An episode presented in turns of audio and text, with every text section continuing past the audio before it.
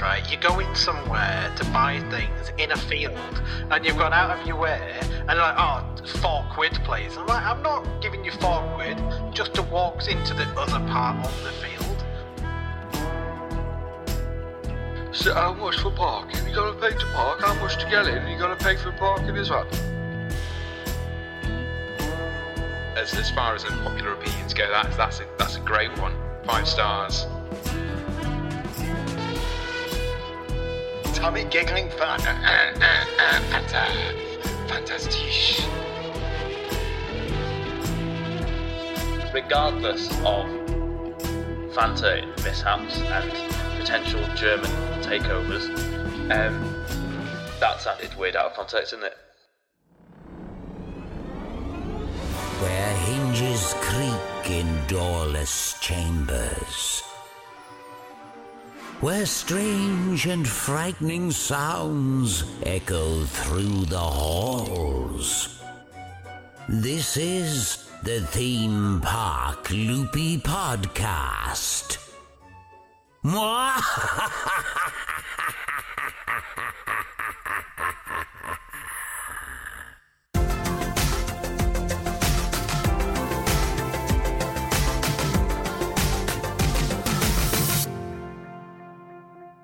Hello, everyone, and welcome back to the Theme Park Loopy podcast. Today, we're going to be discussing our unpopular opinions of theme parks or theme parks and attractions.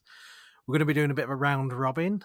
And in the studio today, we've not only got our ghost host, Mikey from Scare Track, we've also got Dan, we've got Sam, and also we've got Brett as well. So we've got almost a full house here at the moment. So we're going to have lots and lots of unpopular opinions to uh, pick through maybe um you know don't send us some angry emails if you disagree with them it's just a bit of fun um although to be honest nobody emails me so um you know you can if you want um right so how's everyone doing All good. Yeah, all good. Happy to be back on again. Thanks, buddy. Really appreciate it. And I just hope I don't get, like you say, too much hate mail for my unpopular opinions. Yeah, all good this side.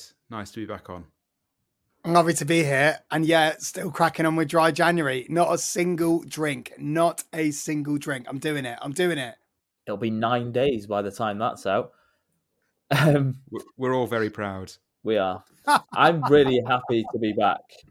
Um, it's been a couple of podcasts since with all the things I've done over Christmas and with Halloween being so busy.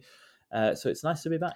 yeah and it's probably worth mentioning brett that you've uh, i mean we talked about this in a couple of podcasts about, ago about your haunted hotel my haunted hotel which if you book it it's become your haunted hotel.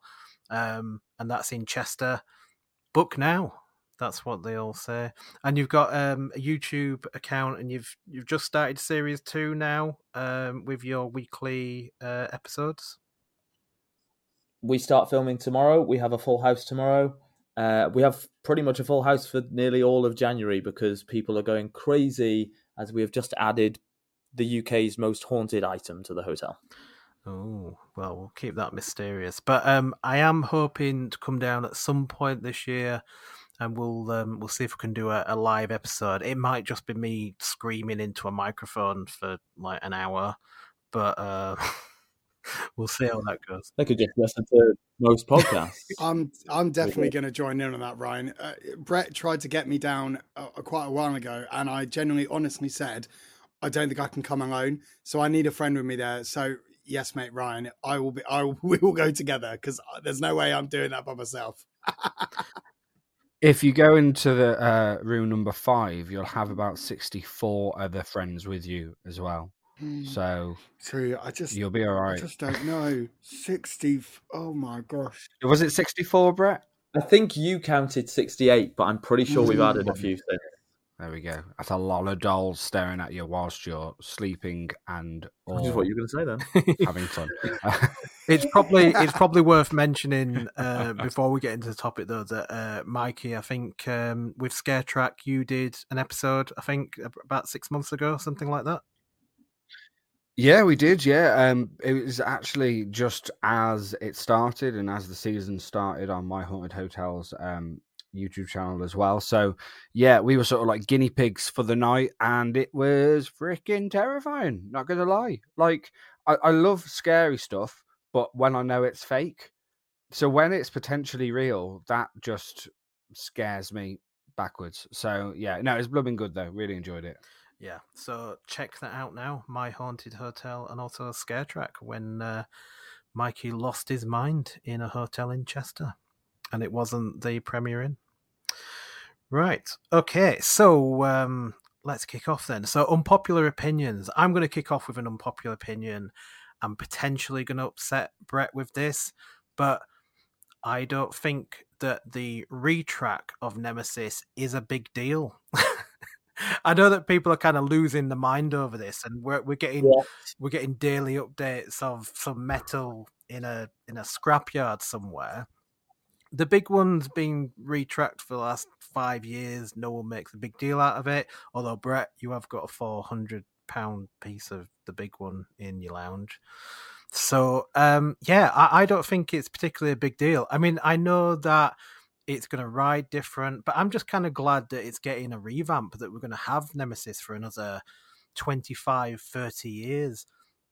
I know it'll feel slightly different. It won't make that that that raw as much anymore. I think there's been some speculation that it's going to get a different color scheme. I, I guess so. That that'd make a lot of sense. But yeah, so I, I don't think it's a big it's it's a big deal. So what, what do you guys think about that? It's a massive deal. Of course, I'm going to say this, but uh, yeah, it's going to be black. Uh, there was rumors about that from the start. Uh, the supports have been rumored to be red. There is going to be a lot of theme changes. Uh, I've heard from a pretty reliable source that the words mutation has been thrown around quite a bit in terms of its retheme. There will be a retheme, and the the issue I have with it, and this is why it's a big deal, and I think it's a big deal for all the wrong reasons, is actually the track being painted black already has completely destroyed what Nemesis actually is. You only have to look at Nemesis for three seconds to realize that the legs of Nemesis are the track. So, for the fact that it's now being painted black, how are they going to cover that in the story, or are they going to completely ignore it and ruin it? Uh, that's why it's a big deal. Um, I think they could potentially do it pretty badly. We don't we don't know. Um, it's not unheard of before that things get a retheme and they're not that great. So I think that's why it's a big deal. I don't think it being retracked is a big deal at all. To be fair, in fact, I was not even that interested by the news with it being retracked. Going, oh great, but now it's being told that uh, I actually know from John Wardley himself that he told Virtual Towers, if anyone has heard of Virtual Towers, they're the guys that do the really, really like, like nearly blade of grass accurate recreations of Alton Towers. He has told them to not continue modeling Nemesis because it will be different. So that's why I think it's a big deal. I don't know if people really know how much they're changing. Yeah, I agree with you, Brett. Like, sorry, Ryan, uh, but it's one. I mean, it's it's not just any coaster, is it? There, I feel that there is, you know, if they were retracking thirteen and changing up a few effects and whatnot, we might all be going, go, oh, okay, that's cool, whatever. Yeah, uh, it might be a bit higher or it might be a bit faster or whatnot. But I think the fact that with Nemesis is such a staple coaster for the UK, and like Brett said, there's going to be quite apparently on the grapevine quite a substantial overhaul of the area as well. Um, it is concerning because I think it's you know until they ruined it with air, it was the best sort of themed area and, and different sort of style themed area uh, compared to lots of other um, UK parks at least. So yeah, I, I think I think it's really exciting and really cool that we're going to get essentially a brand new coaster with, with the same layout, but new theming, hopefully a new um, uh, a, a new station or at least a, an overhaul of the station. So yeah, I'm I'm looking forward to. I'm looking forward to it, Ryan. Don't rain on our parade, man. Well, yeah, but in fairness, Brett kind of agreed with me as well. True. Good point. Good point. No, I, I do. I, I know what you're saying as well. I mean, at the end of the day, it's it's not like it's not an SW, uh, and we are kind of treating it like an SW. So I can see I can see the point. And I think that the reason why the the Nemesis refurb is is kicked off a lot of a lot of thought from the fandom is just because it's really beloved, isn't it? It's it's a lot of people's favorite roller coaster, or it's up there in you know the top top three or top five. And I think the thing that I, I love about Nemesis is how it hugs the ground. Like you feel really, really low to the ground on a lot of that ride. You're sort of swinging between what feel like cliffs either side of you and I think for me, it's it's that ride experience which really makes it. I I I got onto Nemesis quite late on. I didn't ride it when it was brand new, and by the time I got to it, the theming all looked a little bit tired. To be honest, I was never a massive fan of the theming. It's the roller coaster itself that I loved. So if they can bring up the theming up to modern standards and they don't do anything stupid with the track, which you know deteriorates that ride experience, I think it's it's a win all round well, we know for sure that the track is staying the same, other than the, the lift hill and brake run that's that's just staying there anyway. Um, so what the major changes will be will be around potentially the story, potentially the theming, and with something that has a well known sort of story or at least a couple of like theories behind it that a lot of the fandom that know and potentially care about. I tried to explain this to a friend of mine the other day who doesn't know much about roller coasters, and I said it's the equivalent of J.K. Rowling coming out and saying Harry Potter woke up and it was all a dream. And that's kind of what they could potentially do. They could completely change what we know is Nemesis as a story, as any sort of kind of logical background knowledge we have of it, um, and it could just be something else now. And I, I think that's what people are worried about. Don't give J.K. Rowling any ideas. She's got plenty of ideas of her own, I'm sure. right. Okay. So, Mikey, uh, you're our ghost host today, so I'll let you uh, go next. What's your first unpopular opinion?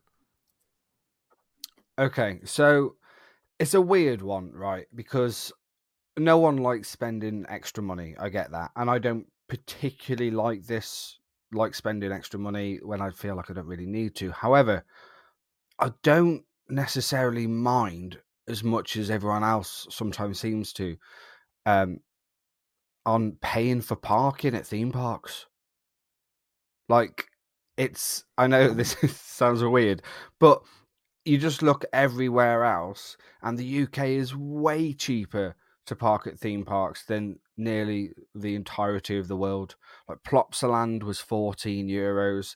Um, all the parks in Orlando are $25 or $30. Um, uh, just every theme park I've gone to outside the UK, you're talking double digits at least.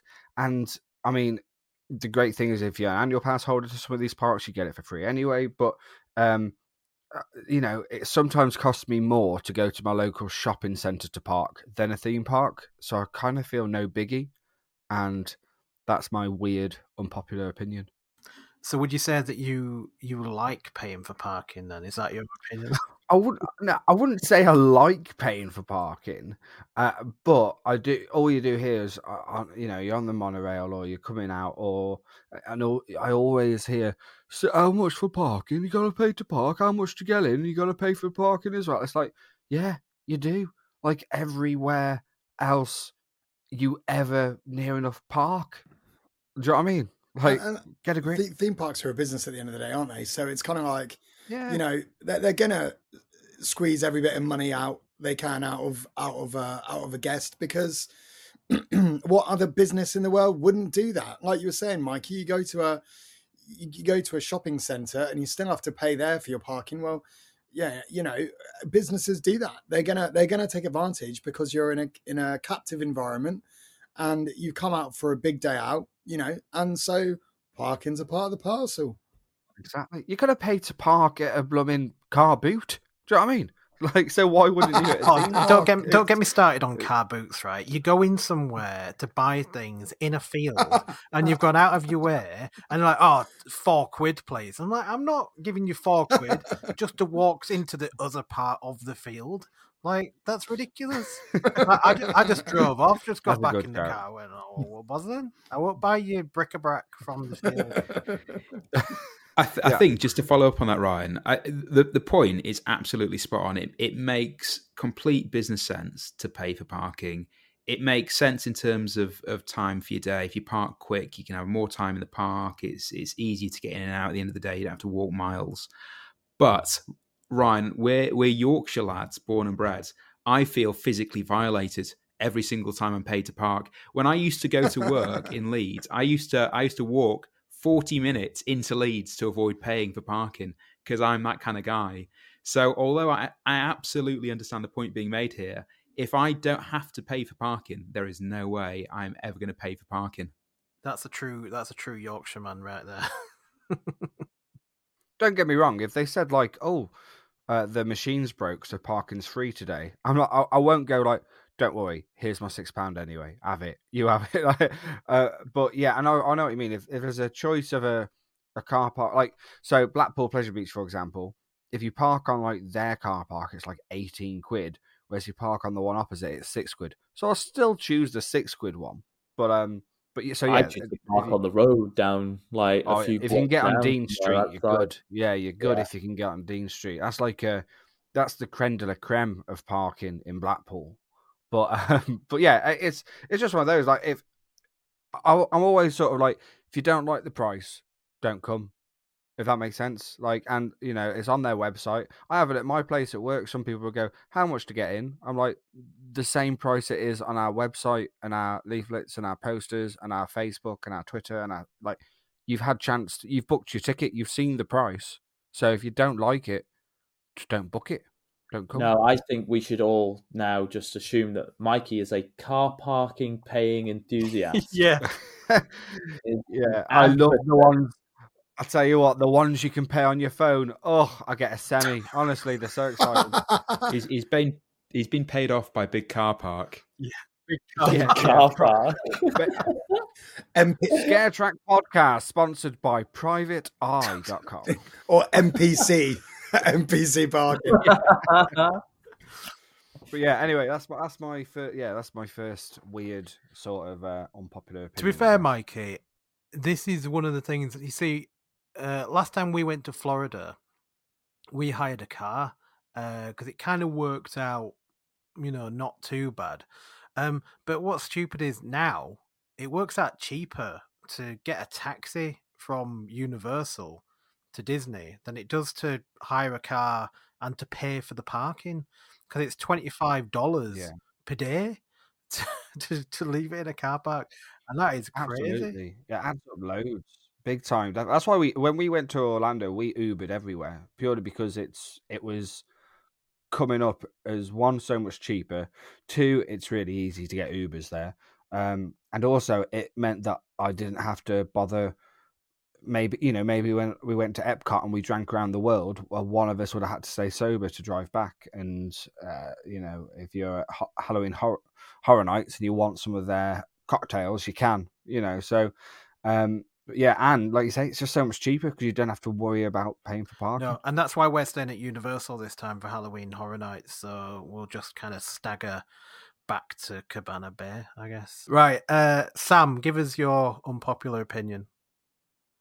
Right, my unpopular opinion is kind of rogue as well, um, and it's kind of a generic one uh, in terms of all theme parks, but it's something that I feel particularly passionate about. Is that I think picnics or the choice of picnicking should be banned in theme parks. I cannot stand picnicking or picnickers because let me and hear me out. Very strange one, I know. But first of all, to have a picnic space uses up a lot of room in a theme park, right? And it's just pointless. You might as well use it for an F and B outlet or use it for something that's a better fit benches or, or something. Second of all, picnics like you're already paying to get in, right? So you've already got a budget. So that should then also be put out into the park in terms of its F and B, especially when it comes to picnicking. It creates so much mess because people litter and, and pollute the park. Um, and I know that's a broad sweeping statement to say, oh, not everyone litters, I understand. But the by and large of the out the outcome of picnicking is that it does create litter. Um, and also it's it's a lot of people kind of manipulating the system because they don't want to spend food inside the park because it's, it's expensive. So my kind of solution especially after all that parking they're paying for. Especially after the parking. So my so my solution would be like look at um cutting down like having different options in terms of your your value for money with your um uh, with your uh f&b units right? Now of course you could argue the fact well generally people can take take out you know like a burger bag or whatever um outside and sit outside and but they're still putting money into the park. I just think um that picnicking feels like a bit of a it just it pollutes it's pointless it uses up space um and it takes advantage of um of of a system a bit. Um having said that you know i used to as i say as a child as a family i remember as kids we used to take sandwiches in um, but I just think in general, like I just I, I it, nothing frustrates me more than seeing, you know, guests come in with hordes and hordes of picnic, you know, bags, and and then that just creates so much mess and um and just causes uh, like. Um, um, blockages in the in the walkways and big gatherings, which can cause you know antisocial behavior. So it's just yeah, it's, I'm just it's my absolute pet peeve. I'm just not a big fan of picnicking. I know I know why you picked the Grinch as your favorite Christmas character. Now it's it's all coming together. Uh, it all makes just, sense. I'm, it? I'm, just imagining you, Sam, um, not only running around shouting at trash cans, but also shouting at children and stealing the sandwiches off them and saying, "No, you will not eat your potted meat sandwich in here. You will go and buy uh, a dry burger." From McBurger McBurger stand or whatever. So um yeah, I don't that, yeah, that concerns I... me a little. We've got Mikey who enjoys paying for parking. We've got Sam who's going to steal your sandwiches. This is this is taking a dark turn. Is this podcast already? I, I have I have strong thoughts on Sam's unpopular opinion. I firstly, there, Sam, well done. I as as far as unpopular opinions go, that's that's a that's a great one. Five stars couldn't have done better. Um, my my thoughts are one, you've definitely never been to a park with a fussy child because God help you if you don't have that one brand of thing that they they can consume, then it's all going to go to hell really really quick.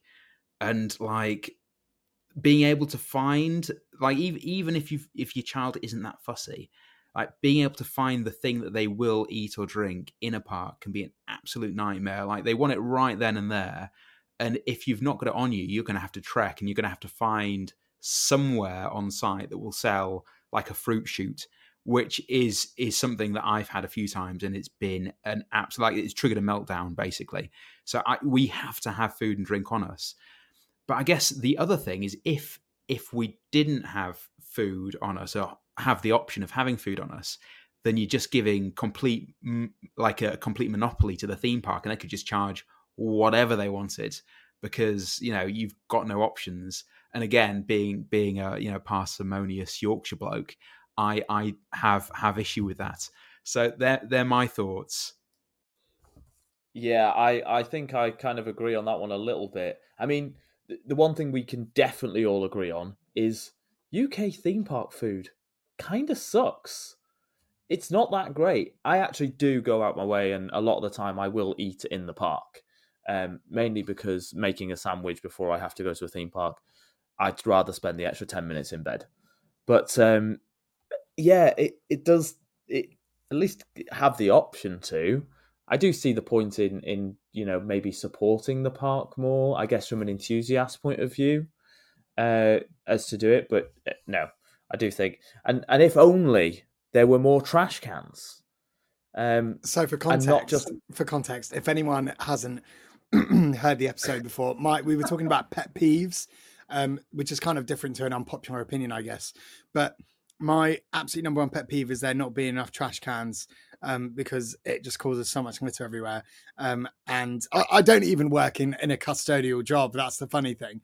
Um, but yeah, not enough trash cans. Oh my gosh, nothing grills me more than not being able to find or see a trash can.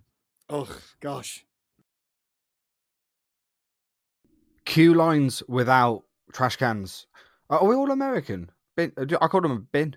A Yeah, rubbish it's a bin. bin. It's a bin. But- But, but yeah, it is a bit Right, right, taking the of that. Um, but uh, yeah, oh, Icon's queue line. It just springs to mind. It's like I'd always like a drink or something to eat, maybe in a queue line, or- and there's never ru- rubbish bins. So, I mean, uh, Merlin parks are usually quite good for it. Um, yet people still can't seem to fathom they need to put their rubbish in a bin. Um, it's Well, mad. they're grown too busy can't figure it out. scribbling on the queue line. They There's a are, they are, yeah, and um, just making our world a worse place. But um, yeah, like it is bad when places they want you to, they want the place tidy. I'm sure, but the queue line of Icon by the end of the day. In their station, you can count dozens of bottles and crisp wrappers and crap like that. And it, without trying to say that, I mean, customers, you should hold on to it, put it back in your bag and put it in a bin later or whatnot. That's what I'll do. But there's literally zero bins in that queue line. So, uh, what are people supposed to do with their crap? that's a good question. Brett, My unpopular opinion, I, I'm not sure if it's even that unpopular, is I would like to see more food and beverage brandings on roller coasters. Now, obviously, we have the Pepsi Max big one, we had the Irn-Bru Revolution. Um, even Nemesis had a, a Coca Cola horrific sounding, was it like black currant and licorice drink? Um, and I think the only thing I've seen recently is I think the Wicker Man had some Seabrooks flaming crisps that existed only because Seabrooks crisps were being sold in the park. Um, and I think my main reason for thinking it, even though I think it's it can come across as really tacky, is that it just drums up a little bit more excitement for theme park rides. I think. I don't know if maybe it's a nostalgia thing that I'm thinking back to when it was the Pepsi Max big one rather than it just being big one in in uh, Arial font. Uh, So I, I think that sort of thing. I think I would quite like to see come back and have adverts being like something drink Pepsi sponsored by, and then have whatever newest ride is. I think it could come across quite tacky, but I I quite think miss it. I think it little bit. depends on the product, though, doesn't it? Because the Pepsi Max big one, it sounds good, doesn't it? But I don't know if it's sponsored by you know the the Revolution, sponsored by Lenor or something. You know, I, d- I don't know if if that really works. No, I don't know if any, I Yeah. mean, yeah, I'll tell you who got it wrong massively. Does anyone remember Oblivion? Fanta. Oh my gosh! It I was so bad, and they could have done it fine. You're right, but they What just was the connection?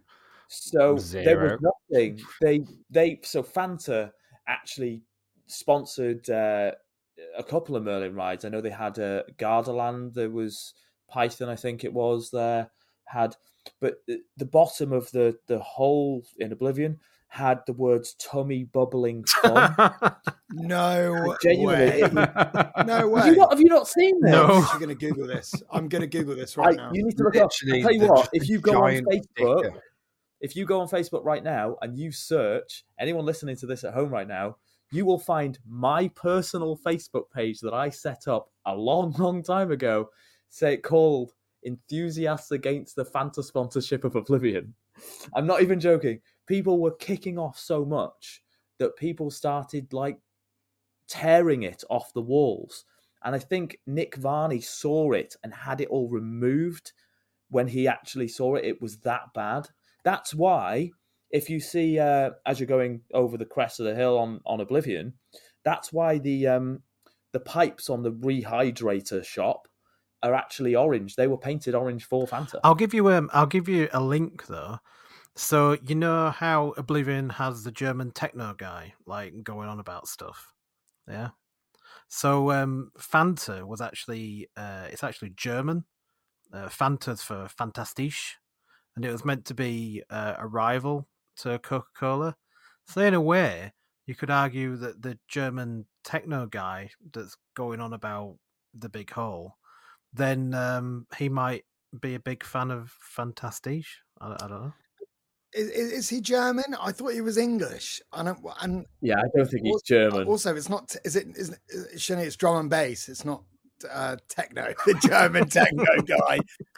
All right, okay. I've- I can just, I've- I just imagine. I've got this. I've got this like lasers and lederhosen style in my head. He's just standing there, tummy giggling fun.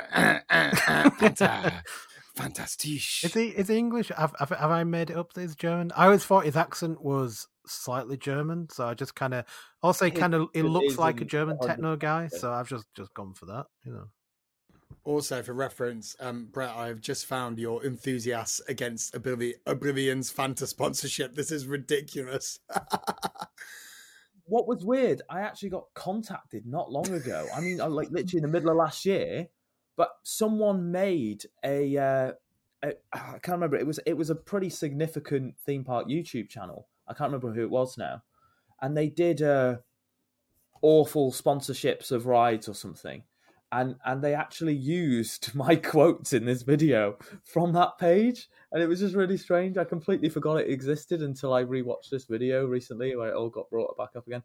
So yes, my unpopular opinion is, regardless of Fanta mishaps and potential German takeovers, um, that sounded weird out of context, didn't it? Yeah, I'm not sure we're going to see, you know, the haunted house sponsored by Matey Bubble Bath or something like that. You know, I don't know. Um, Velocity sponsored by Pedigree Chilton. You know, it has to it has to tie in. There could only be so many products, can't the can be tied Smiler. into- What's the worst that could happen? Dr. Pepper. Yeah, maybe that.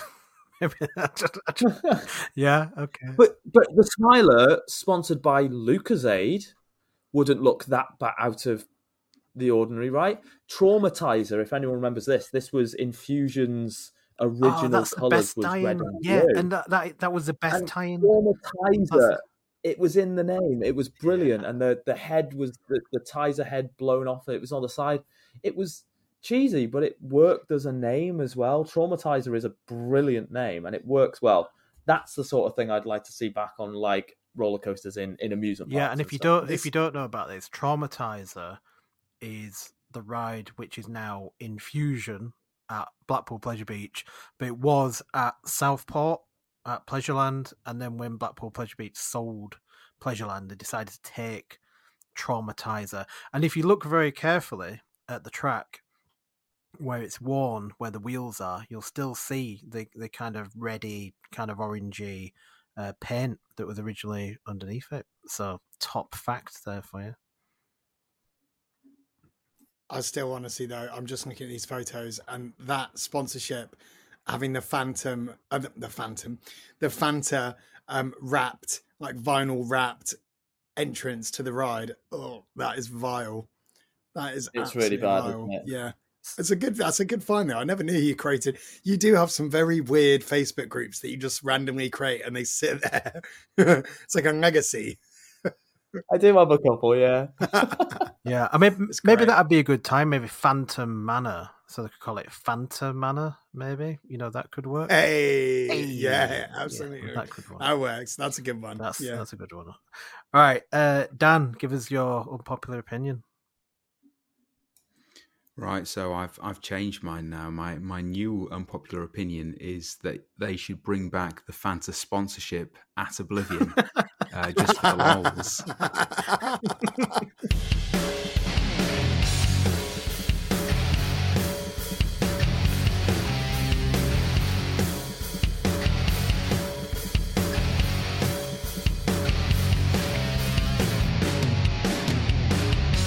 that was funny. That made me giggle. I put I muted my microphone just as I started to giggle because sometimes my laugh can be a bit too much. But that was funny. I enjoyed that.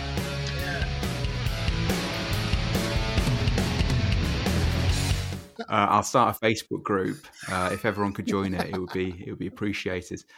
Um, all right. So again, I'm, I'm not sure if if my unpopular opinion is actually unpopular. Um, it, it just it, it, seems to me that it, it might be. I don't know. I'm going to throw it out there. I think the best theme park in Florida is Busch Gardens, uh, and really, it's not even like in terms of entertainment on the day.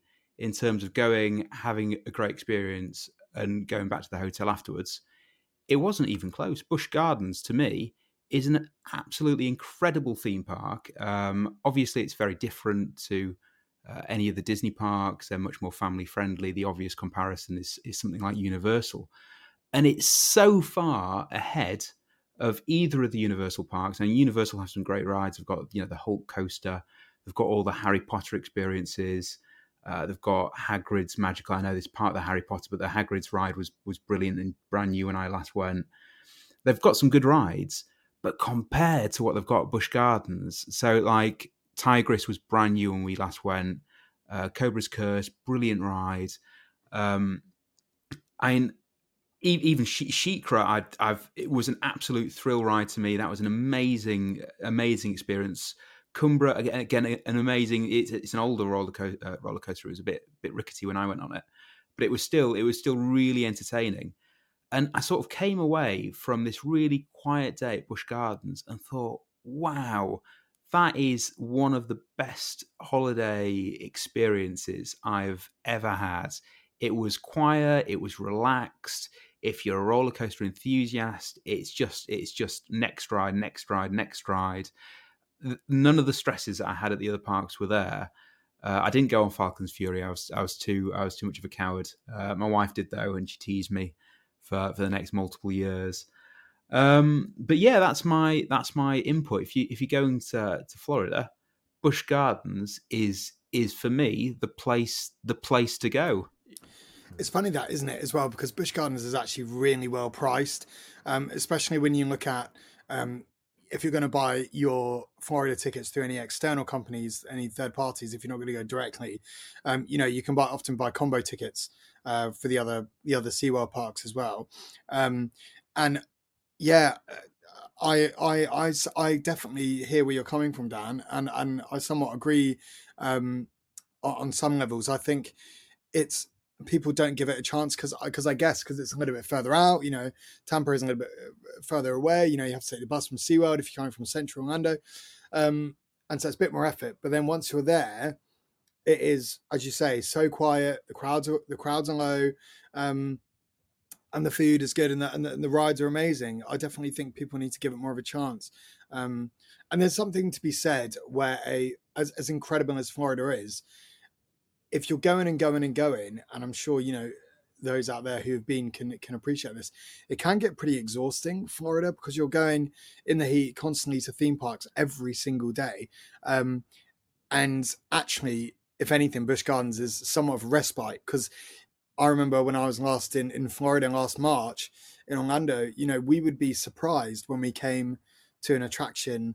Um, you know, that was less than sort of 45 minutes wait we'd be like oh this is amazing there's such short short um wait i bet at busch gardens i'm sure dan when you went and when you've been before you know the waits are sort of 10 15 minutes for these mega thrill rides you know there, there were absolutely no like we went on a in a quiet period the end of of um i think it was the end of september uh it was either september or you know i think it was september but it was it was so quiet like we didn't we didn't you know pay for any premium passes. I'm not even sure if they had premium. I'm sure they do, but we didn't pay for them.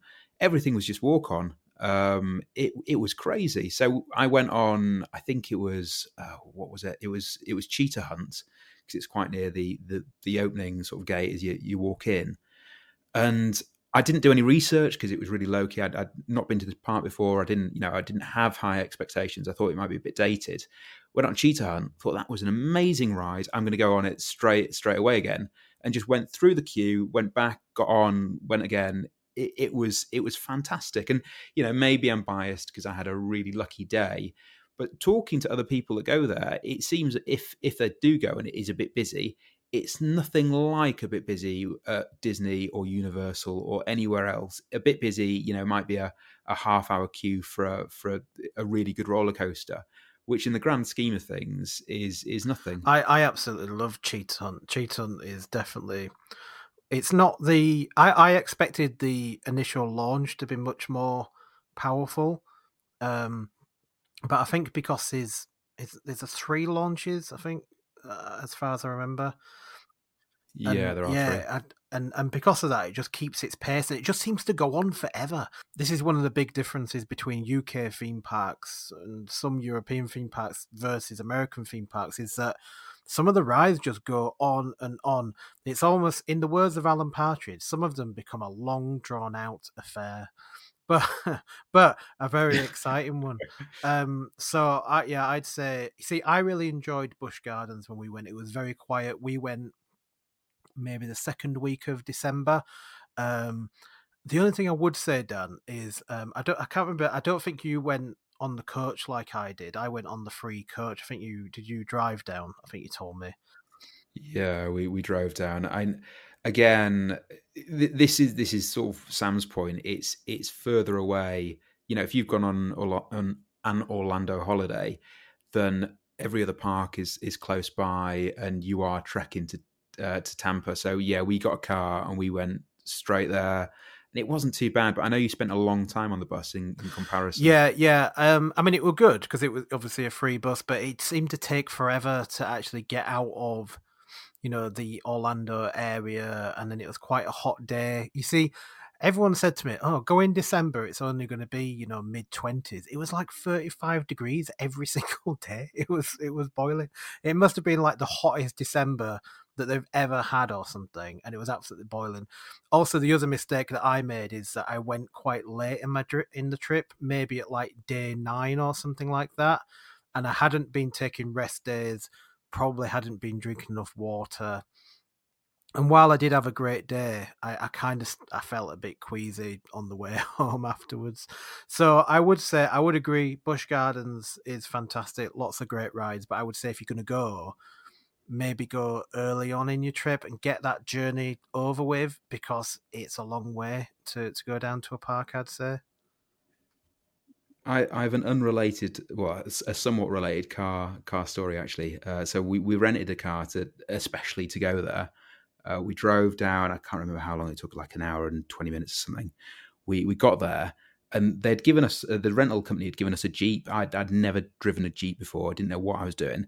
Got there, and uh, the ticket office um, person, I, I, think the car park attendant person, um, was at a gate and wanted to talk to me. So I, I, tried to I tried to get the window down. Couldn't do it. Couldn't find a control for the window anywhere. So I was, I was rummaging around. This this woman was looking increasingly annoyed. Like, what what is this guy doing? I just want to talk to him.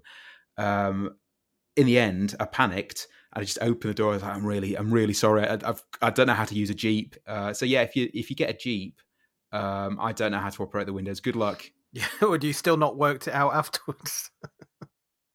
No, no, I just use the door. Just open the door, it mm. works. Brilliant. All right, thanks for that, Dan. Who else has got another unpopular opinion? Okay, so uh, here's another one then. Virtual queuing is such a faff. I really find virtual queuing to be annoying and always puts me on edge. Um, here's the reasons why. Now, I'm going to give you an example because um, I'm not talking about apps or things that allow you to um I'm, I'm not talking about that kind of virtual queuing. I'm talking about the kind of virtual queuing where you get put into a holding room. Um, so that's things that, for example, um, Jimmy Fallon, uh, Universal. I find that to be a good example where you got you're kind of given a, a, a color or, or, or some sort of cue that is your time to move in. Right. That really bothers me because yes, okay, I the I understand the idea of it's nice to not be standing in a in a in a line and and you can you can you can mosey around the room, but also what that does is put new people or people coming for the first time at a disadvantage to everyone else who's been on it before. Because I can guarantee you, as much as you say there's no queue, there's still going to be a bunch of people that know where the door is, which moves through to the next part, which is ultimately going to get them in front of everyone else, which is kind of a mini queue. There's still going to be a mini queue when you go through the door to get into the actual air gates, right? So people are still going to count that as a queue, and therefore they're still going to want to get ahead of it. Um, so as much as you can mosey around, and then you think, oh, it's fine because I'm I'm not going to wait in a queue. There is still there's still that competitive element of um, you know uh, of oh I'm going to get um, into the wherever the door is and I'm going to get there first. So it's still quite sort of anxiety filled because you're a bit like, okay, well, where's the door? These people are going to be ahead of us. Like everyone sort of doesn't really relax and it just sort of creates a bit of a strange atmosphere. Um, you know, which is still just as, whereas if, which is still just as competitive as before. Whereas if you just created and carried on with just a really immersive queue line where everyone was in the order that they came, there wouldn't be that um, that discrepancy of okay, well, they were here before me or anything like that. You know what I mean? And I'm sorry, but it sounds petty and and tiny to being like, oh, um, you know, that person got on a ride which was got on the ride, you know, three trains now that I've had to wait beforehand behind them. Um, it sounds petty, you know, because ultimately what's three trains or whatever, but it's still the principle of your your pretending there's not a queue when there really still is a queue. And actually, I just feel if you make the queue entertaining enough, um, then there's no reason why why people need to virtual queue. And I don't necessarily think a queue takes anything away from the ride experience. If anything, the queue should be a part of the ride experience. I've got a related story for that. Um, so um, one of the times I went down to Thorpe Park, I actually used the Platinum Fast Pass so you know where you can go on any ride or the the fast pass rides, and you can go on them as many times as you want. Um, so me and me and my wife, um, who was my girlfriend at the time, I guess, we um, decided to try and do Saw the ride as many times as possible, and we were aiming for I think fifteen, and we got to like the first five and the normal queue wasn't moving at all. And this child looked over to us and went, Mummy, why do those people keep going on the ride again and again and I haven't been on yet? and I was like, ah, this isn't um, good optics, really. But I just thought, well, I'm going on it anyway, so see you later, kid. So, so there's did you I, laugh I and laughed point? and point at the child and said, "See you later." But he did. To be fair, and you should have said, it. "And I'll take your blooming sandwich too." if you're gonna picnic yeah, around this yeah, place. and I'll and I'll take your sandwich and I'll put you in the nearest trash can. That's that's what I should have said. But yes, that, that's my that's my funny story. That was funny. That made me giggle. I put I muted my microphone just as I started the giggle because sometimes my laugh can be a bit too much. But that, how many times did you get on that on Saw? Um, yeah, we did fifteen. Did fifteen on Oh, wow. Saw Oh, in a row. Very good. Did you need a chiropractor? Oh afterwards? yeah, I, well, do you know what we did? I, I went, I went to, uh, we had to go and have a have a drink. Um, my wife probably had a Fanta, just so you know, because I presume they have Fanta there. I would have had a Sprite. Um, It was served by some German guy in a black tech. yeah, yeah, the the the the, Ger- the German guy from uh, from Oblivion, and then uh, then we just went for a lovely ride on Mister Monkey's banana ride um, to to calm down. That's um, we had a couple had a couple of girls on that, and uh, I, th- I think as as a Brit though, don't don't we all have an obsession, like a compulsion to queue? I mean, I I occasionally just join queues for the fun of queuing. Just I, I love a good queue, me. Well, th- this kind of leads. I'm just, uh, I'm just going to take over a little bit here, Sam, from yours, because because it, it leads into my unpopular opinion, and my unpopular opinion is that some of my best theme park memories have come from queue lines. So, hear me out on this one. So, personally, if I'm only queuing for like 20 minutes or something, that's kind of my zone where I'm not too bothered that I'm queuing.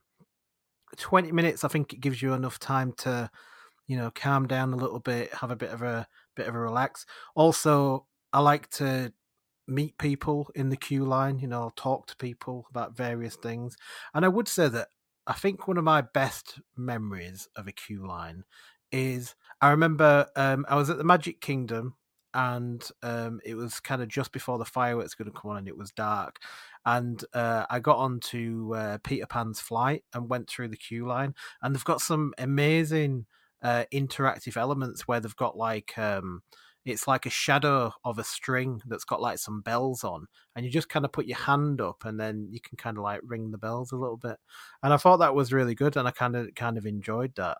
So you know, it leads into my unpopular opinion, which is that I actually kind of like queuing sometimes. So maybe that is a British thing. I don't know. I agree. I agree. I think queuing. Um, it was actually really funny. I went to IAAPA this year, um, just because of, uh, well, for work really, and um, it was it was super interesting. And we actually went to a seminar about queue lines, which sounds sounds horrendously boring, um, but it's actually so interesting because um, they went through the whole idea of um, how queuing is actually a, a, massively psychological thing, um, and how you can have a thinner queue and have people um, kind of move more but you will actually not get on the ride any quicker. Or you can have a wider queue, and obviously people will move less, but every move is is a lot more um a lot more people on, is, is a lot more with regards to actually getting on the coaster if that makes sense. Um so they were talking about the wideness of queues and then also the, the psychology of like how you can see um the how how people like to be able to see the queue line in front of them and how's happening. So um for example if you can see that there's um, another turn before you go into another room. And the reason why you have multiple rooms in a queue line is so that it, it gives you the illusion that you're actually traveling, you're moving, you're seeing new environments. It's, it's distracting you away from the fact that you're standing and waiting for a ride. Um, but they did talk about the optimum time um, to stand in a queue. So they talked, uh, okay, what's the optimum time for people to relax? What's the optimum time for people to take in the story and the theming and the elements that you're trying to build them up for this experience? Because you want to get them a bit charged before they go um, onto the coaster. That they did some, or the ride, they, they, they did some research actually, and it was really interesting. They said if people just walk on and they don't have a chance to get themselves excited about the ride, nine times out of 10, they're going to come off that attraction underwhelmed. But if they've had between, I think they said it was optimum was sort of 15 to 20 minutes approximately. Um, then that gives them enough chance to kind of take in the environment and get them charged up, ready to go. Anything above the half an hour mark is uh, becomes more of a burden. Um, so it was a really, really interesting talk. It will be online, I'm sure. Um, but yeah, they went through all of it through um, where you're putting your people, where, where you're putting your uh, guests out, where the exit, where the queue line dumps into the park, where the entrance is, um, and then how the actual queue line should be regarding switchbacks and the layout of a queue line. It's it's super interesting. It's worth getting to watch online if it is online, which I would imagine it would be. Um, it was from IAAPA, um, which was in London this year, but really interesting stuff. That sounds sounds good. There's some some queues in America which apparently are amazing, and I've like fast passed them for whatever reason. Like Flight of Passage, I don't think I've ever been in the normal queue, and there's supposed to be some absolutely amazing like film prop props in there um, that I've never seen, and I've always felt a bit gutted that I've not gone through the standard queue. So I, I definitely think um, there is, and the theming of, of certain queues is supposed to be amazing. I, I think there is some some benefit of of of making sure you you do get that whole experience of the ride. Mikey, what's your final and popular opinion? Right. Okay. So people are going to hate me for this, but I think I'm going to keep it spooky related and think of the last 10 years of visiting scare attractions and doing 500 plus of them I think that Thorpe Park Fright Nights is overrated. Yep. And I think because it has such a enthusiast sort of it has an enthusiast sort of community like the, uh, the southern based community that love Thorpe Park and quite rightly so if it's their home park that's why more northerners prefer Blackpool or Midlanders seem to prefer Towers and sometimes it just works that way um, and then when it comes to the clientele of um, Thorpe Park, I'm going to say that 90% of them probably only go to Thorpe Park. They don't go to other scare events. You know, a nice handful will, but not loads will. Um, so it's, I feel that people that uh, rate it and rave about it might only know about that one place and they can't compare it to other stuff. And I, I just feel that the overall event, especially in late, like more recent years, um, is just declined and it's just not great. I mean, don't get me wrong, I've had some great times there. I've really enjoyed it, and I, I like that the park is way more livelier than it used to be. Um, with like the street dances and scare zones and whatnot, um, compared to when it was a little bit.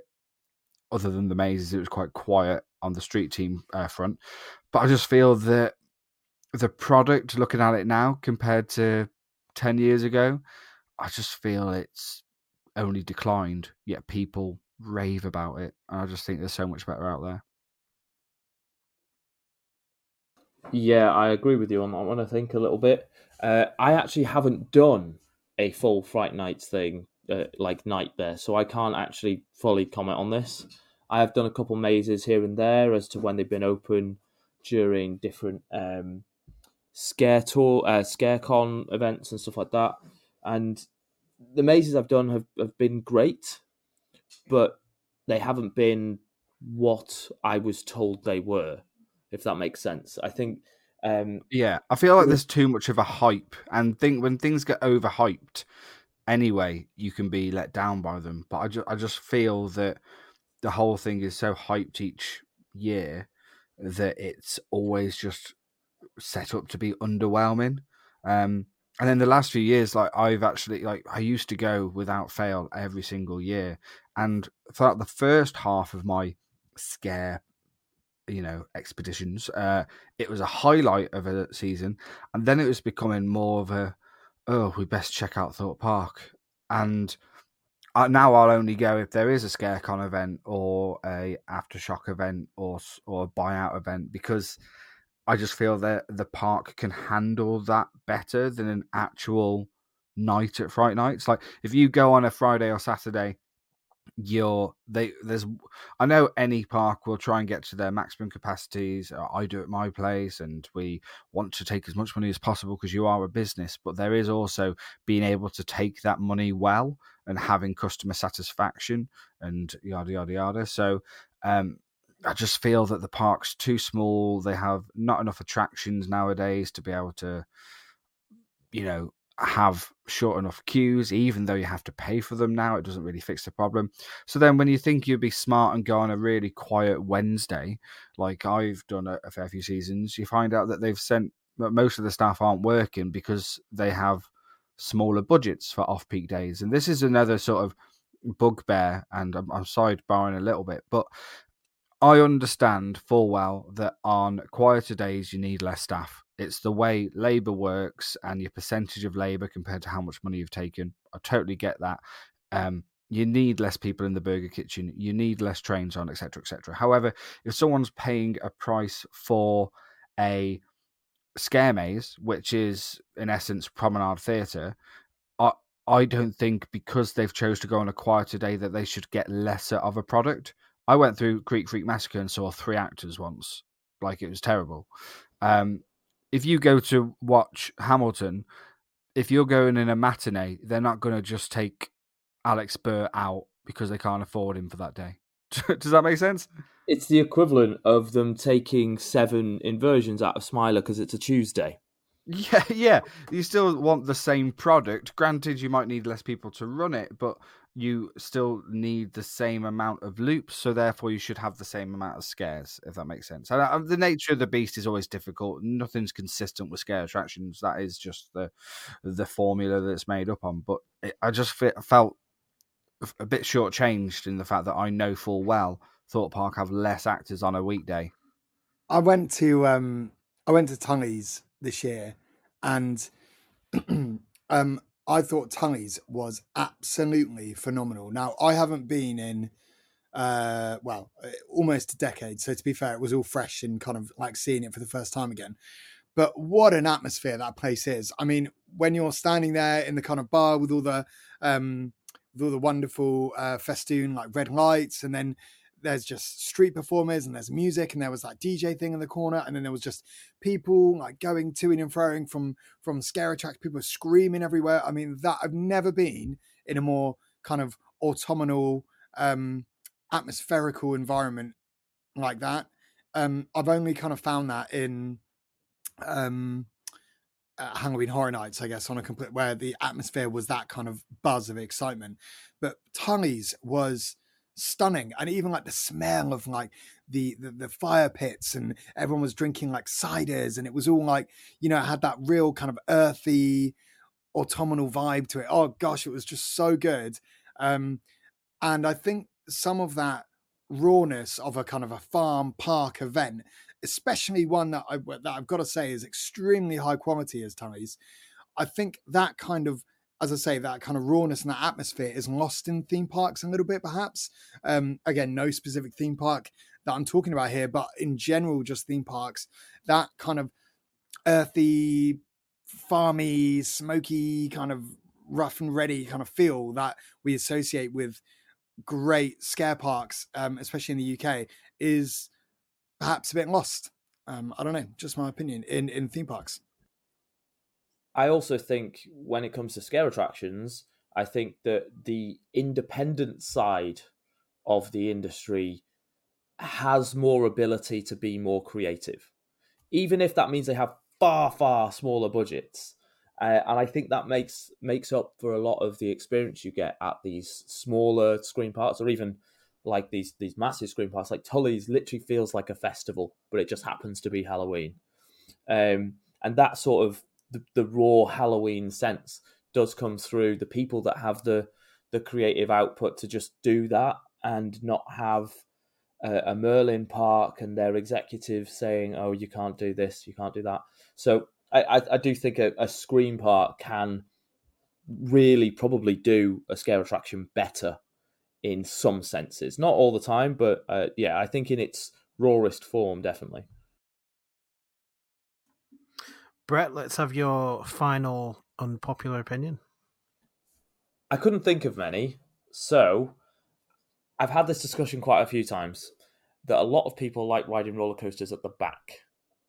Now, it all depends on the roller coaster, but I would generally choose the front. Yeah, I... am a back guy. Sorry, I'm a back guy. well, you know what? Um, back row. I, I I do enjoy I do enjoy riding the big one on the front, but I would say it's it's a much better experience on the on the back. So I I made Sam go on the back um, of the big one uh, when we went last year, but um, I do enjoy it at the front, but I, I, I, do think the back is the best. Experience in what sense? This is this is why I have this opinion. Is experience in terms of the G forces that are put upon you because you are whipped around that. Say, if you use the big one, if anyone's been on the big one, for instance, you have that whip round that first drop, for instance, and then after that, you get to have a good ride on a monorail. Yeah, well, well, yeah, um, it's it's the it, you're getting yeah. Well, on the big one, I would say the back the back row is the best because it literally pulls you over the top because the full weight of the coaster is already on the way down. But I would say that the best the best back row experience was on the ultimate because the ultimate was so long that if you went onto the front row it, the ride already finished like by, by the time the rest of the coaster had like gone through the woods so yeah, you're halfway down the drop by the time you're even up the lift yeah. hill, and on the back it is very much like that. But is the front row? This is so. My my opinion is is the front row. Is the back row a better experience in terms of your ride, you know, G forces and potentially even airtime? But would you take having better G forces and potentially a better ride experience, or would you take a general better view of, say, the theming, of say everything else, having that complete open space in front of you, what is better? And I take a lot of the time, I would choose having a front row simply because of that view. Now I know there's a lot of coasters, like 13, for instance, Alton Towers is horrific on the front row. It's it, there's there's nothing to it. You're at the bottom of the drop before um, you're even hitting these horrible brakes they put halfway down the drop. But for a lot of rides, like Nemesis, for instance, lots of people say that they would prefer the back row on Nemesis because of the better G forces. But to truly admire what Nemesis does and is, you would have to ride on the front row, in my opinion. I think it's it's definitely ride dependent, and you, are absolutely spot on. Like th- there are some rides that if you're not on the front, you've missed out big time.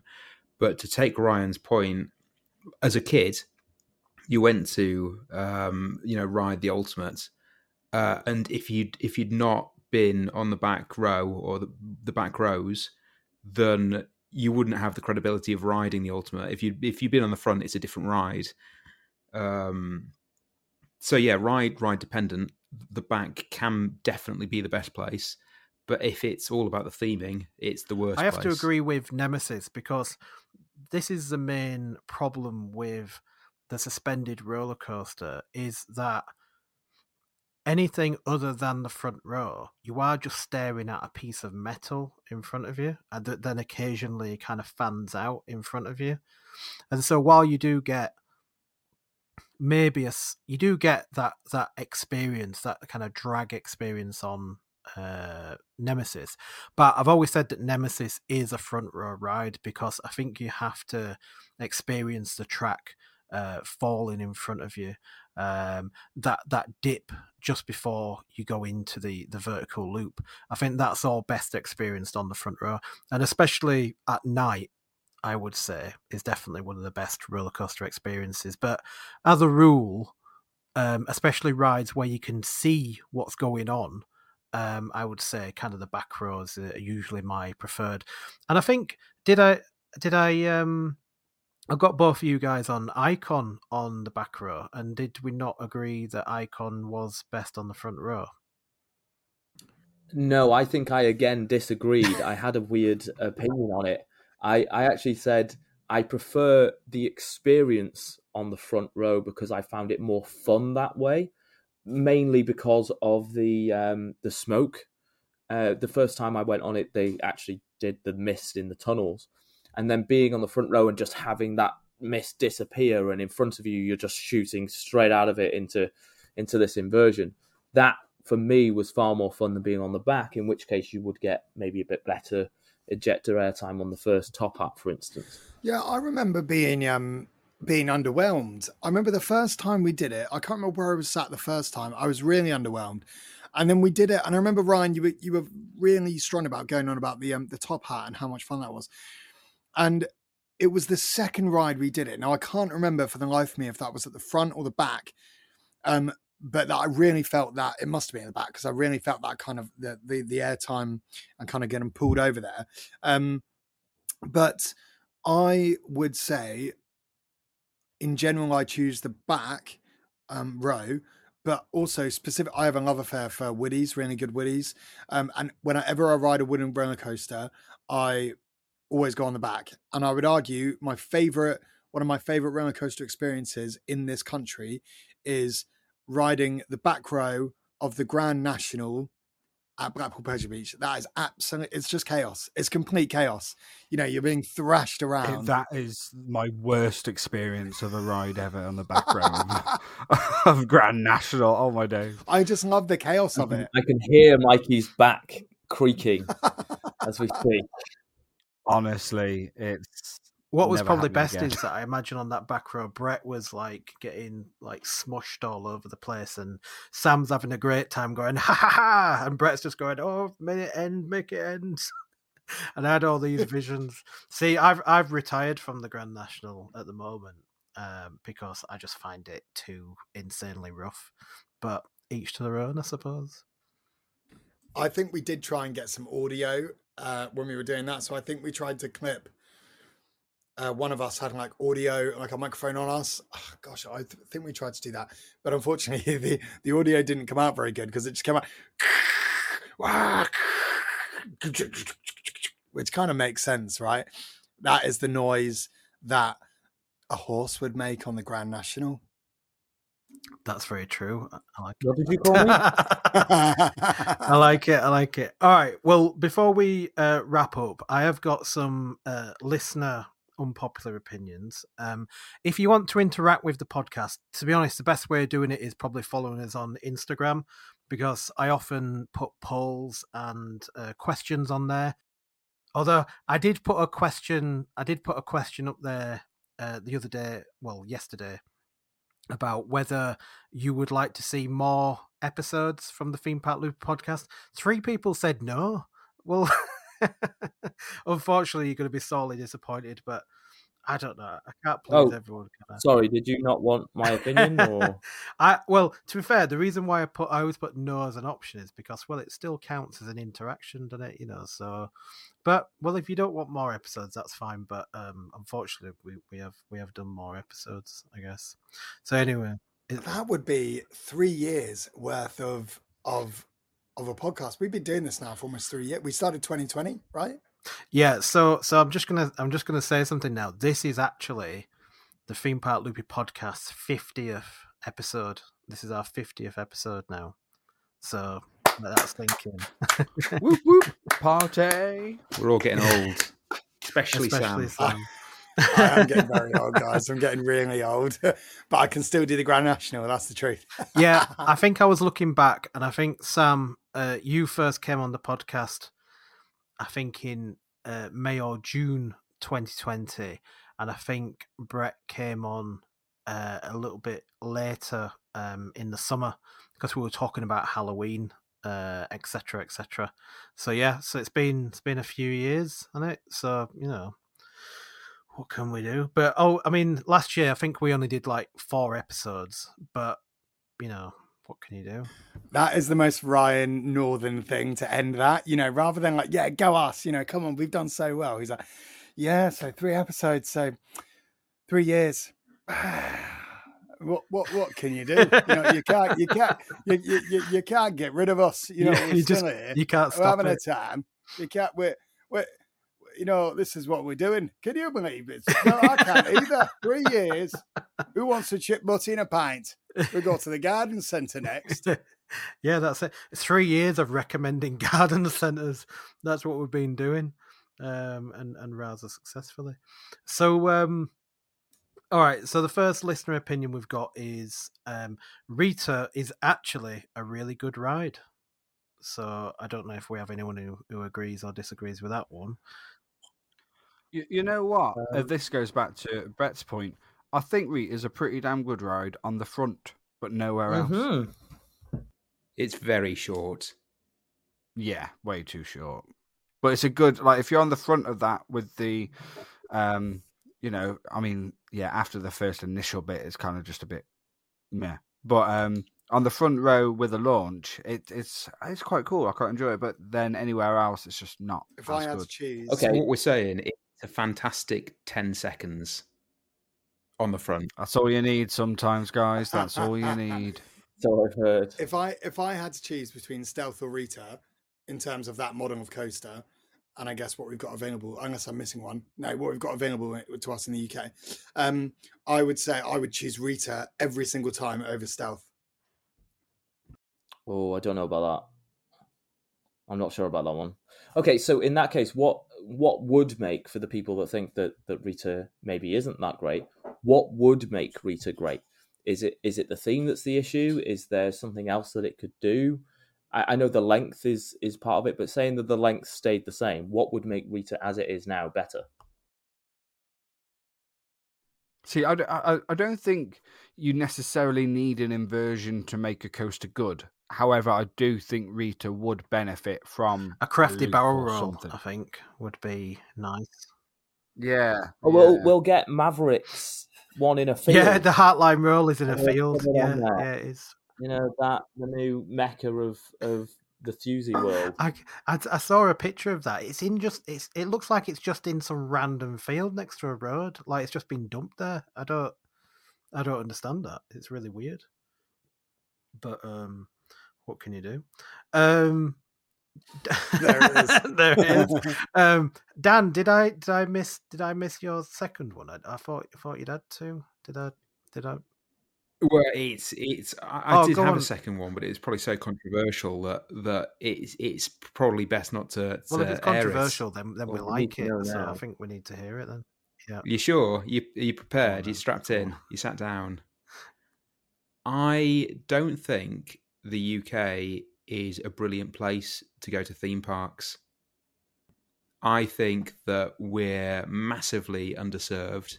I think that the theme parks we do have are often hugely busy, and I think we're hugely constrained on space. Um, and I think there are much better experiences elsewhere, and I think that's a massive shame. That's that's my second very unpopular opinion.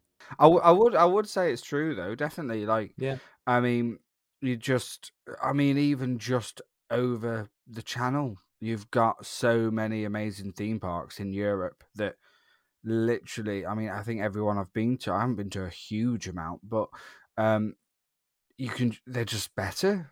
They are, and that's not. You can always argue that you know if you go somewhere less often, you will you will enjoy it more because you go less less often. Um, and you can get normalized to certain stuff. Like I've I've done Alton Towers a million times. Um, granted, I still have a great day out, but uh, that's not going to compare to me going to Efteling for the first time. But if you can take everything into account from theming, overall theming as well, not everywhere, but theming, food, like we mentioned earlier as well. The UK food in parks is just naff. Um, uh, things like parades, shows. The UK audience don't want any shows, which is unfortunate. Whereas some theme park, Europa Park, you could literally spend every hour of your day at a show rather than doing any rides. So, yeah, I no, love a totally good show. It's all that. part of the experience. I think. I think. I think some people get too obsessed about going on rides in theme parks, but I think go- rides are only, you know, really, you know, twenty percent of the experience. I'd say, you know, because you've got the atmosphere and and the theming, um, and then you've got the shows, you know, and I think that's all part of the experience. Especially when I go to Disneyland Paris, I always make um I I always love to go to as many shows as I can, and also like to see the nighttime spectaculars. You know, that's one thing that we don't do really in the UK, which kind of surprising because I mean it's it's dark a lot of the time. Is that um we don't have those kind of nighttime spectaculars, and I'd, I'd imagine part of the reason is because a lot of UK theme parks tend to be next to where people live.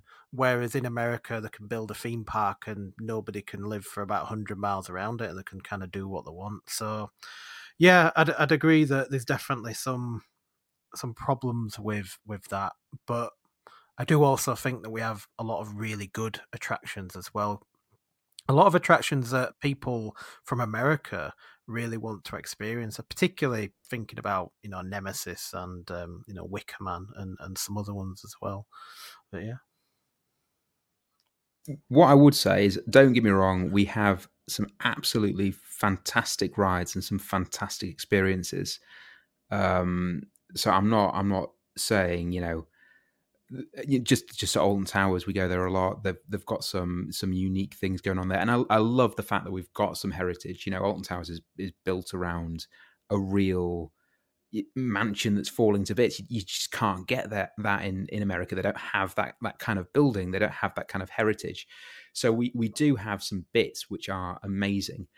I think the problem is that we don't have the space. We don't have the the, the massive investment. We don't have you know we, we don't have the culture to to you know really get into these experiences like you know like the parades like you mentioned like some of the night experiences and i i think it it leaves us in a in a poorer spot basically yeah.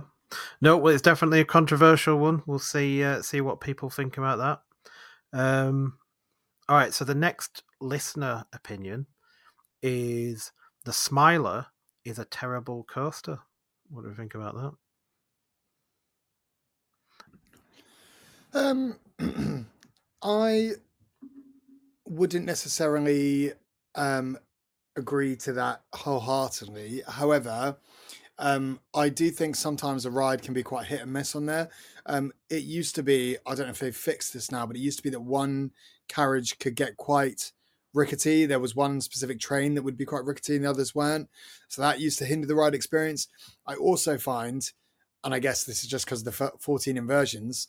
Um, sometimes if you get it on a on a bad day where perhaps you're not feeling 100% or whatever, which I guess is with, with any coaster, it can tend to send you um, to make you quite queasy and, and sick and disorientate you, which I guess is the point of the ride. Um, but I don't actually think, I wouldn't agree with it being terrible, but I can understand how people sometimes on some days and in certain situations have um, a contrasting opinion to it being the best thing ever. I think the Smiler is probably yeah a bad coaster if you look at it at just if you put it in a car park. I use this um, kind of example quite often. If you were to put it in a car park, yeah, probably I wouldn't say it was amazing, um, but it it is quite good for in terms of what it has created. It has quite an interesting backstory. Its theming, regardless of what you think of it, is fairly in depth. Um, you obviously have the the backstory with with the scare attractions involved as well. So I think in general, overall, it's a good coaster. But the roller coaster itself, if you were to put it themeless, probably isn't that great. Um, on a similar theme, someone said the big one isn't that good. I mean, I think I'd take some exception to that because um, I think the big one is kind of part of a package. Like you know, you've got the you've got the ride itself. You've got the ride itself, you know, which is you know it's a fast, raucous uh, ride, but you've also got um, the views as well. You know, if you go on during the day, you can see for miles down the beach. Um, also, if you go on at night, especially you know during the illuminations, you can see the illuminations all the way down the strip. So I would say I would say the big one is pretty good. I quite like the big one. I think it's actually one of my favorite coasters in the UK. But I know not a lot of people, well, not everyone agrees with that. I bloody love the big one. It's it's rough, it's ready, it's smoother with the new track pieces. I like it, but you know, it's a staple, isn't it? It's it's you can't say it's not an impressive ride. Yeah, big fan of the big one.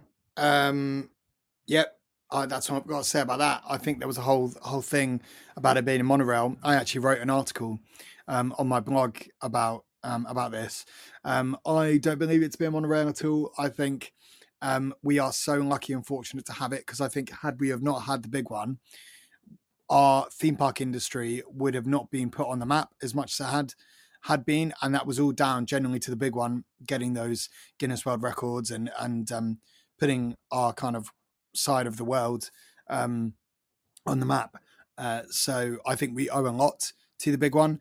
Um, of course, it was built however many years ago, decades ago now, so it's not going to stand um, up against the highest thrill coaster count, coaster cred kind of crowd. And and uh, but does that mean we should disregard it as a bad coaster? Uh, no, I don't think so. Um, I think we should respect it for what it's done. Um, and uh, but everyone's entitled to their opinion, you know. So that's that's uh, that's all I can say about that. No, definitely. All right. Well, I'll just run through the final uh, few that I've got here. I've got one that says um, Colossus is a nine out of ten coaster.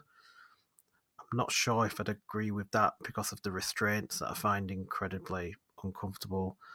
Spinball shouldn't be removed. I'm not sure if it's a popular opinion that should be removed, but it is it is kind of a weird experience. Uh, I find it's a little bit a little bit rough these days. I don't think it's rough so much that it just doesn't seem to fit at Alton Towers. Yeah, yeah, I'd I'd agree with that. It doesn't seem to fit anymore, does it? Um, and it's hard to understand how they could maybe retheme it. Also, a bit of a bit of a nightmare for you know numbers. I don't know what the numbers are that can go through it, but I'd imagine it's something like six hundred an hour or something like that. It can't be that many, can it? I know they really do queue them up and they get people on, but realistically, how many how many cars can you actually have on that track? I, I don't know if it's enough. And the final one I've got, which actually I don't know, kind of kind of leads into ones that we've had before. Someone said, I prefer overestimated wait times. I suppose what this person is saying is that it's a nice surprise going into a queue line which says it's going to be half an hour and then it's only 10 minutes. Maybe that is that a nice surprise? Oh, who doesn't love that?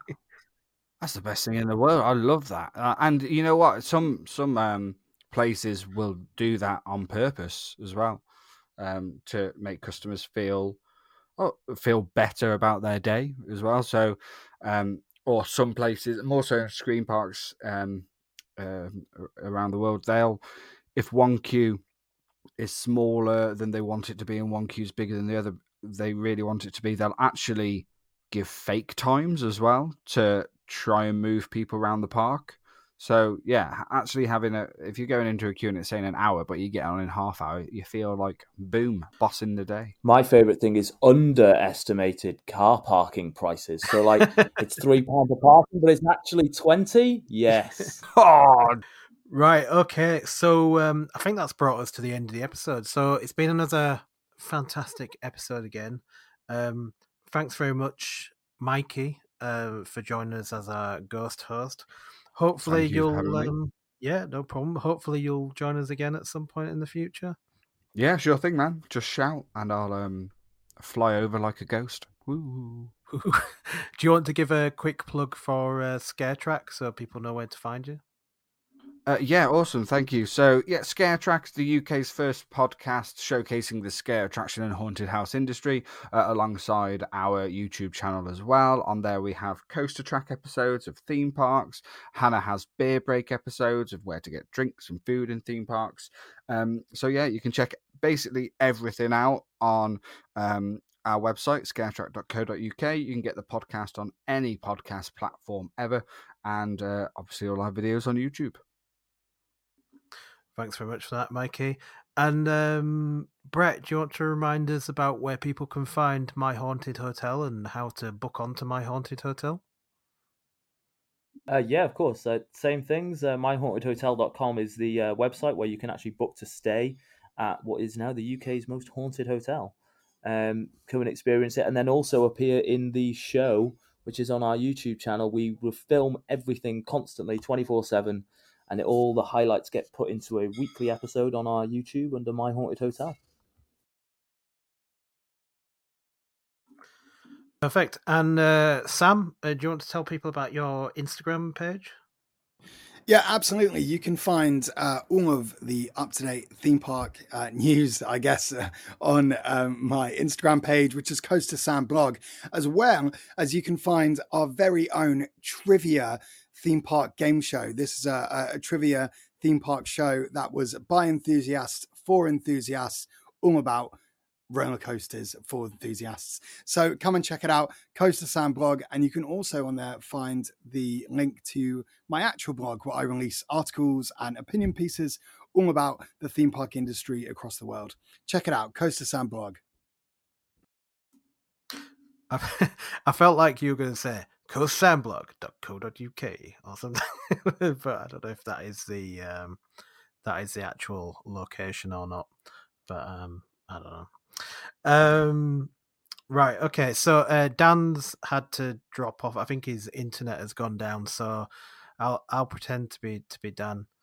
Hi, I'm Dan. Uh, bye. I like to be on the podcast. Did, did that work? Did I fool you? Did Dan come back? on. Dan, you're here. Dan, where'd you go? Yeah, um, yeah. Unfortunately, he's uh, he's dropped off with his internet, but never mind. What can you do? Um, right. So, thanks everyone. Uh, remember that you can find us on Instagram, Twitter, uh, Facebook, and on YouTube. Um, if you want to interact with us, I probably recommend following us on Instagram or, or Twitter, perhaps. Um, if you haven't already, then click the subscribe or the follow button on where you're listening to this podcast. Looking at the stats, it looks like around 40% of the people who listen to the podcast are subscribed. So there's still quite a few who aren't subscribed. So make sure you do uh, to keep yourself up to date. Um, so thanks very much for joining us. Uh, but in the meantime, we'll see you again real soon.